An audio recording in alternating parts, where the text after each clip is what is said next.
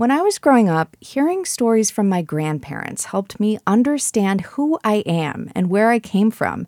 At the Evergreen, we care deeply about the stories of all the different people who make this place we call home what it is, including the older adults in our lives. And they might call home a place like our sponsor, Spring Ridge at Charbonneau, a vibrant senior living community in Wilsonville. Residents are supported by full service care and a community of neighbors, plus plenty of amenities and activities, even free golf for enjoying life's next adventures. Learn more at retireatspringridge.com. What is visible right outside my office window every day? It's not okay. And there's a ton of compassion fatigue. Andy Mendenhall is the CEO of Central City Concern. The Portland nonprofit helps people struggling with addiction and homelessness, and it's located in an area of the city where those problems are on full display. Go smoke your fentanyl someplace else. Leave that corner now.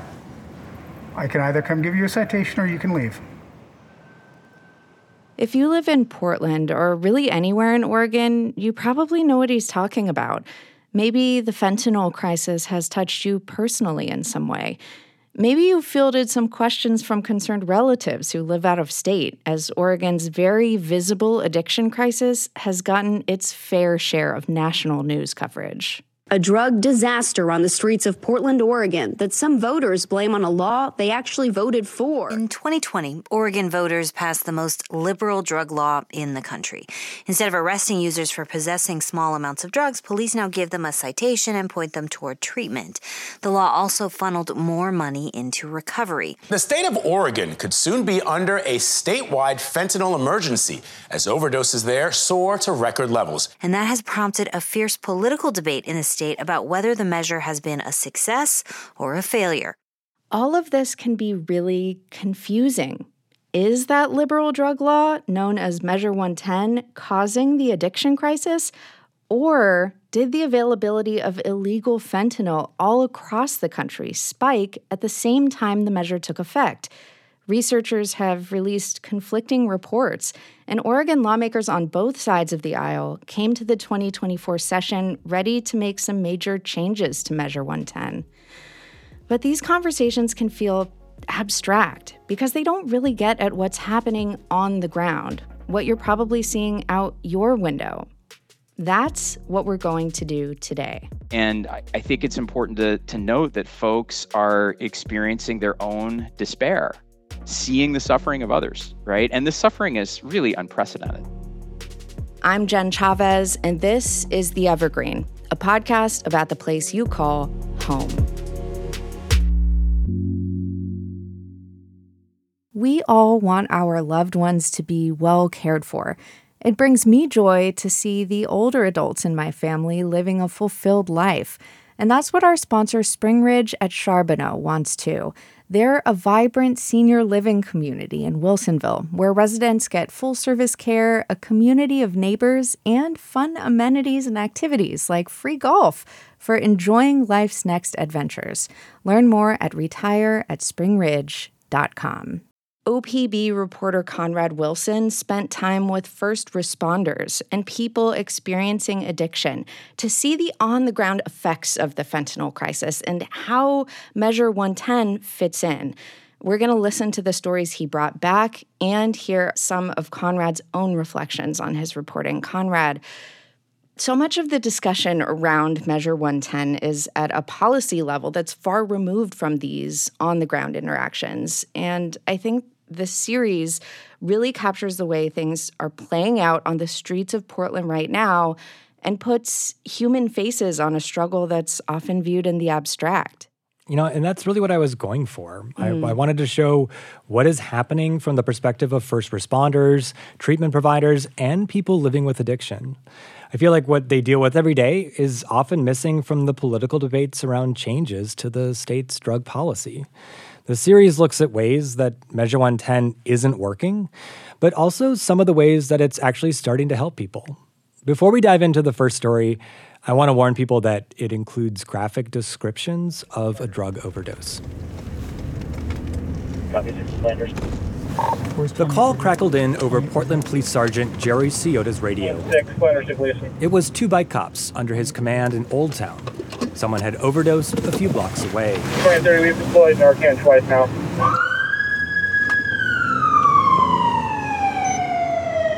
About one minute later, Ciota was on the scene. In one fluid motion, he pressed his foot on the brake, put his police cruiser into park, and unbuckled, pausing for a beat to look out the passenger side window to see what he was getting into, and then whispered under his breath, He's dead. He's dead.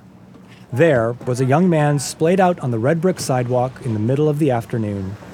Even from across the street, it was clear the pink and red had drained from his skin. In their place, a lifeless white face and light blue lips. Down the block, a light rail train rang its bell as Ciota sped across the tracks towards his officers, the ones who had already given the man two doses of the overdose reversal drug Narcan. They were still trying to save the man's life. Boss, what more Narcan do you have? A lot, come on. Come on. Boom. Ciota got down on one knee, held the man on his side, and sprayed a third dose up his nose. Hey, don't die on us. Come on, come back. There we go. Come on. Come on. Wakey, wakey. This moment, playing out on a Portland sidewalk where life or death is up for grabs, has become routine. In the last few years, overdoses have soared across the country. Under Measure 110, police officers like Ciota are supposed to spend their time writing tickets for drug use and then guiding people towards treatment. The arrival of street fentanyl fundamentally changed things. In 2019, nearly 300 people died from unintentional opiate overdoses in Oregon. Three years later, that more than tripled to nearly 1,000 deaths, a 240% increase. The debate coming in the Oregon legislature and maybe on ballots later this year over whether to recriminalize drugs will impact Ciota and other first responders. But it feels so distant from this moment on the sidewalk where Ciota kept working on the man, trying to save his life. The city slowed, but it didn't stop. Passersby asked officers if they needed help, including someone who leaned out the window of a silver sedan to offer medical support. Thank you, Barkman. I got it. We've already done three. Law enforcement hasn't been able to stop the spread of fentanyl, but between government agencies and nonprofits, Narcan is everywhere. There's not much these officers can do in a situation like this, except wait. Wait for paramedics, wait for an ambulance, wait to see if the Narcan would jolt the man back to life. Come on, dude. He was like blue when we found I've got him. a slight pulse. Yeah, this is better than how he was. We've already done three. We're waiting for medical. The wait seemed like forever, even though it had been just a few minutes since the call came in. Ciota was perched over the man. His body leaned up against Ciota's bent leg that rested on the sidewalk. Ciota cupped the man's wrist with his gloved hands, searching for a heartbeat or any signs of life. He's breathing. He's got a pulse. Keep breathing. Keep breathing. Wake up. There you go. Hi. How you doing, dude? Stay awake. You gotta stay awake. You hear me? Stay awake. Wake back up. There you go. Wake up. Hey, hi.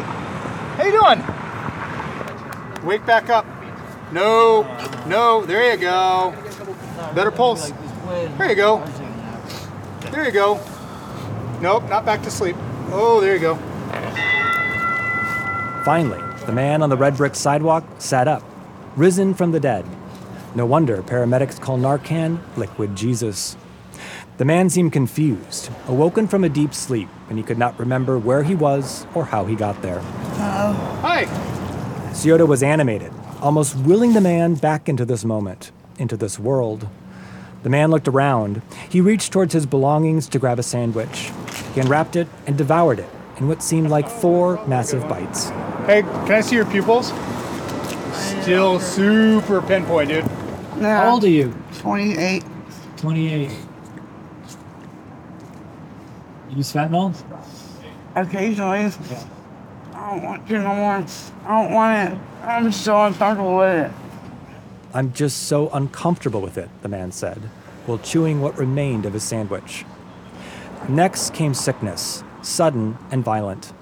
The man was in nearly instant withdrawal, the euphoria from the fentanyl high gone, eviscerated by Narcan, the drug that saved his life. This was hard to watch, but also normal, routine. I need to go to the doctor. You need to go to the doctor? I need a hospital. You need a hospital? The ambulance is on the way. You were dead for like two minutes, dude. The next few moments were a blur. My tummy hurts. No, I want to go to Providence. I don't feel good at all. Hey, Ah, I know navigation. nah, it's Alright. cold. Okay, we'll talk. To you. Actually, let's just hang on for a second. Let's make sure he's. Hello. Then the ambulance arrived. By then, the man was agitated and paced along the sidewalk as the full pain of his withdrawal seemed to be setting in. A paramedic with Portland Fire walked up to the man. Sounds like you want to go to the hospital. Is that right? Yes, please. Ah. Okay. Finally, the man who had appeared dead to Ciota just moments before was talking, answering questions. Then he walked up to the ambulance and climbed in. That guy was dead. He was dead. Like when I first got there, he had no pulse, zero. Then like the more I was holding it, it's like, oh okay, I think I feel it. Back in his squad car, Ciota said it was the third overdose he reversed, the third person's life he had saved just that week. Three for three though. Lived. Yeah. Ciota says Measure 110, coupled with fentanyl, has exposed, not necessarily created, a crisis. Most people don't understand this addiction. Prior to about Measure 110, when people were using secretively, it wasn't out, it was out, out in the open. People could turn a blind eye to addiction. Excuse me, I gotta take a phone call here. Yep. If nothing else, Ciota said, ballot measure 110 made it impossible to look away.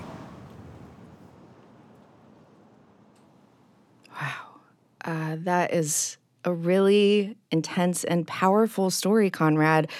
Do you know if the person who overdosed got any resources for addiction treatment? There was an outreach worker there, and they gave him some information.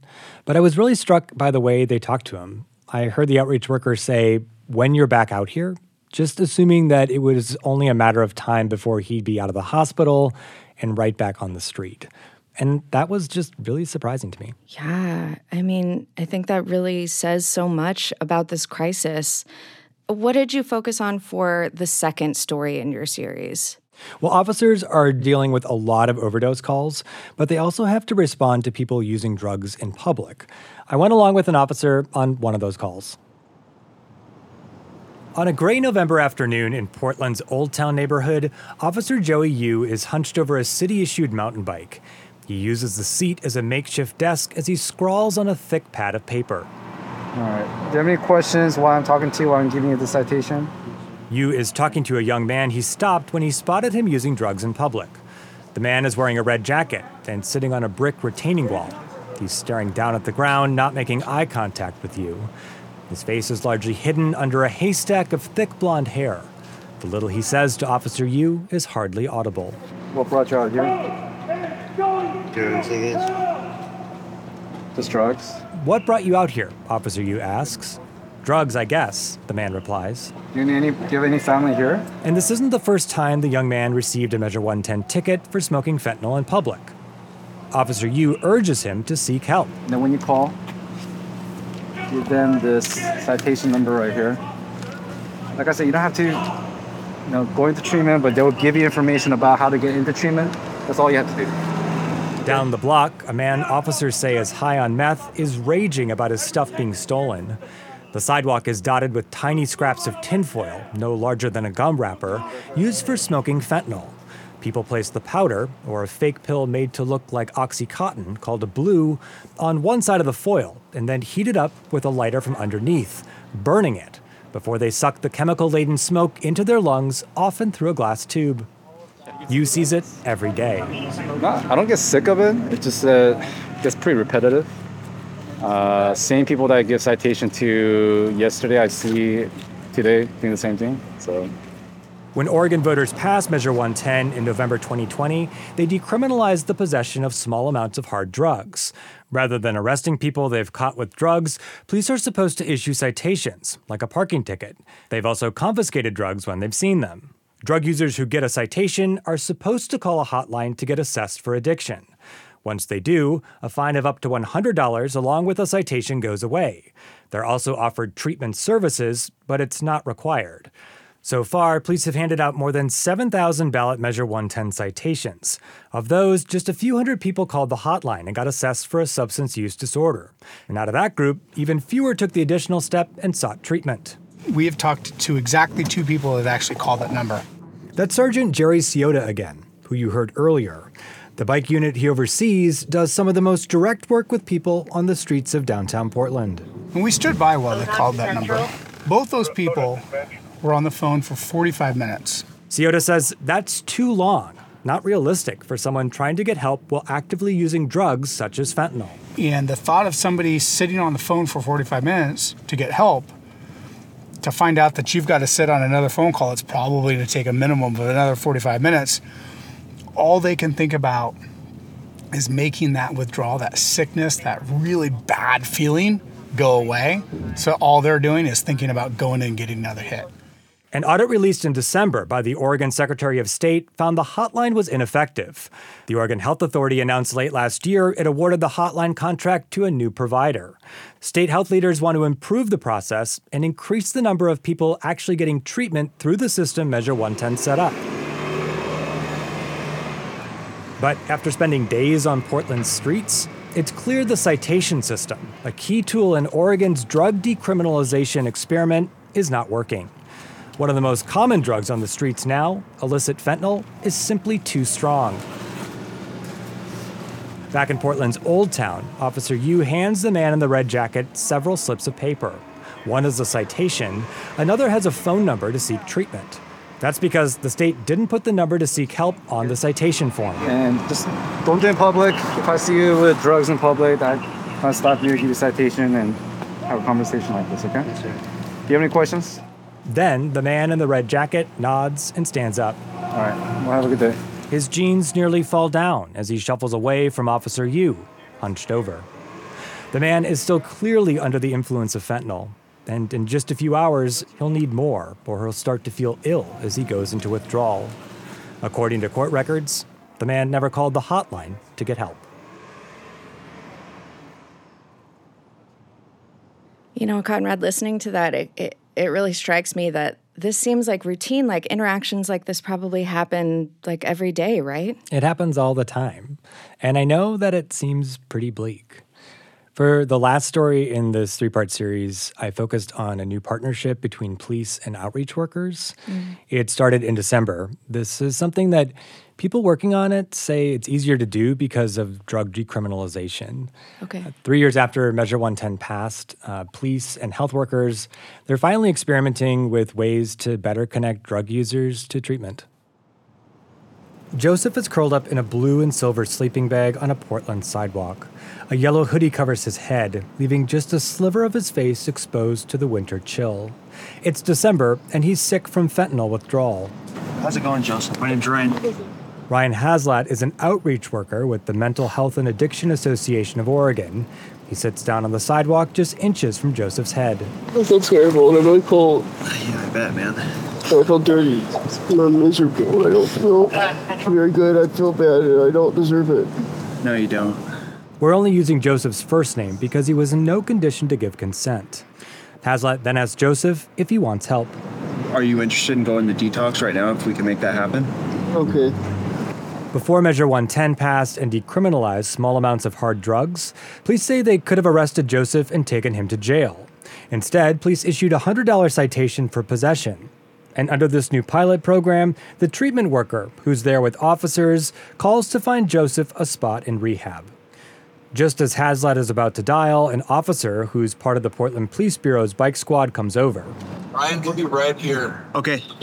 All right. Thank you. This is the first time police and outreach workers have partnered together on the streets of downtown Portland to get people using drugs connected with treatment. And they're doing it because the citation system, set up by state lawmakers, has largely failed to connect people to treatment. Sergeant Jerry Ciota oversees the Police Bureau's bike squad. Last year, they wrote hundreds of Measure 110 citations. He says he's not aware of anyone who's called the state funded hotline and accessed treatment through the citations written by his team. Ciota says it was time to try something different. So the idea of having the clinician come out to them at the moment that they want help increases their willingness or their ability to get help exponentially. So that's the goal of today. Hey, so I got Joseph here. Back on the sidewalk, Ryan Haslat is working the phones, trying to get Joseph the treatment he wants. And he is he would like to go to detox if he can go right now. Bye. They're on their way right now. Awesome. They're just right down the street, so they'll be here in a minute. A minute becomes several. Joseph says he used fentanyl last night, meaning he's well into withdrawal and deeply uncomfortable. It seems like at any moment, he might just not be able to wait any longer for help, that he'll get up and leave, go use again to ease his pain. Finally, Joseph's ride to detox arrives. His name is Patrick Smith with Recovery Works Northwest. Yeah, if you're able to answer a couple questions for us, so it helps us better serve you and help you. The company's holding spots at its 16 bed facility in Portland that opened last fall after getting state funding from Measure 110. There are insurance hiccups, and then a real concern that Joseph could actually be too sick for the detox facility and may need to go to the hospital. It's really hard right now because it's he wants to help, but without his assistance into getting into the vehicle and sitting up, it's going to be hard to help him. You, the- you guys do detox, but you just you, people need to be a little bit more. they need to be coherent. Yeah. Wow. Which is kind of a contradiction with withdrawal. Smith is on the phone with staff back at the detox facility. He then gets on his hands and knees and leans towards Joseph. Hey, Joseph. If I was able to get my vehicle over here, would you be able to walk to the car? He said yeah. Finally, Joseph is in the car. At first, he tries to lay down in the back seat, but Smith says he has to buckle himself in and sit up. You got it buckled? All right. All right, Joseph. Good luck, man. It took almost an hour from when police first arrived to get Joseph connected with services and off to detox. Joe Bazagi, another employee at Recovery Works, watches as Joseph heads off. He says this is one example of police and providers working together because of Measure 110. we're able to do this work because it's not criminal that these guys are now not charged with responding to mere possession and being the answer for these folks from me so that's how we can make this partnership work Oregon lawmakers are now considering recriminalizing drugs. If they do, Bazagi says it could change this dynamic between police and health workers, but it's taken months or even longer just to get to this point. it's going to be more difficult. It's going to be more difficult. People are going to be less willing to engage looking for treatment resources. They're not going to be willing to talk with officers and say hey i'm i'm ready because they're going to be running away. They're going to be hiding whatever their problem is you know and that's what we know from history Regardless of whether Oregon's drug laws change, Sergeant Ciota says he hopes to keep the partnership with health workers. We want to continue going forward. We see both sides see enough benefit that we'd be willing to continue giving this a shot, whether this is recriminalized or not. I checked back in with Joseph in early January. About a month had passed since he was out on the sidewalk. He's been through detox and is now in an intensive outpatient treatment program. That means he lives in a sober house with other people. Joseph is on medication that reduces opiate cravings, but at this point, things are still raw. He wants the basics. I don't know, to get my own place and be able to support myself. I don't know why it seems to be so hard for everybody to understand. Do you have a dream of what it might look like? Um, no, I try not to dream anymore because I find it's best to uh, keep myself from being disappointed, to not have expectations of the future. I mean, who knows? I may not even be alive in a year from now. Joseph says he decided to get in the car and go to detox because a police officer told him it was an option.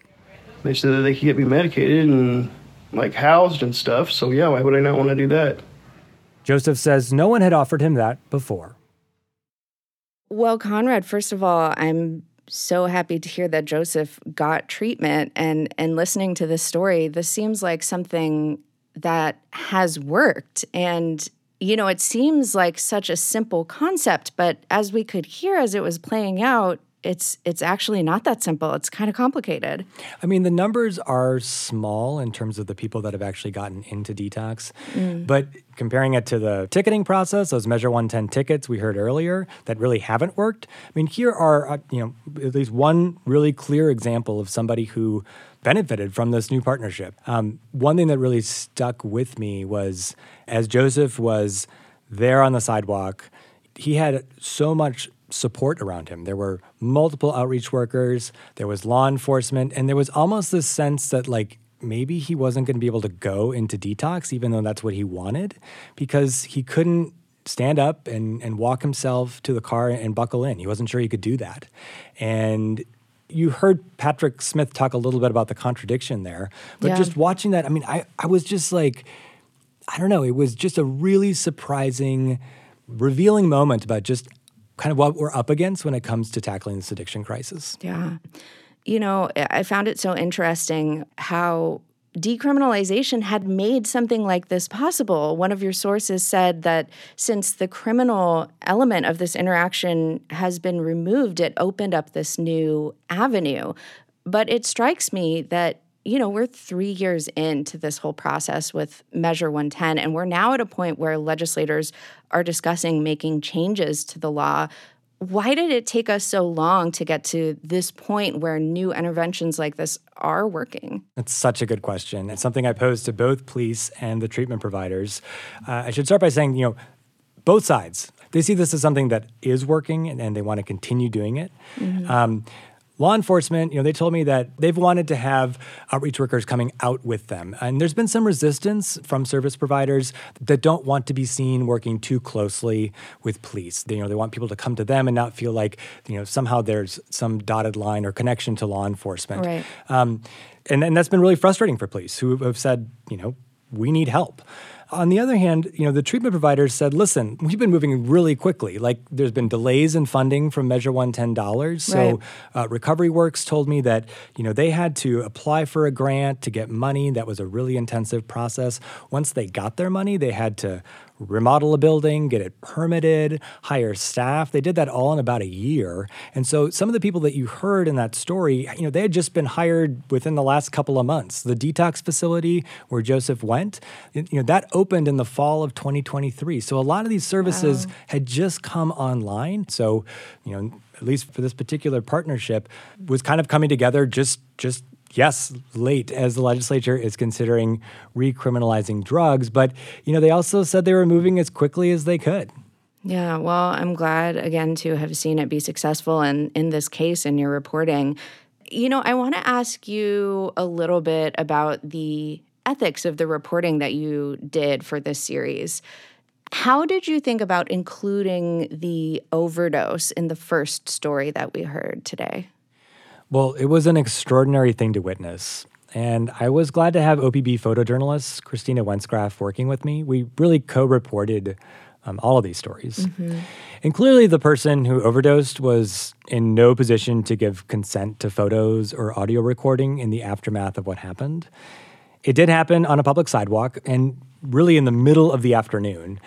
We believe it was important to include his story because unfortunately it's become so common over the past few years.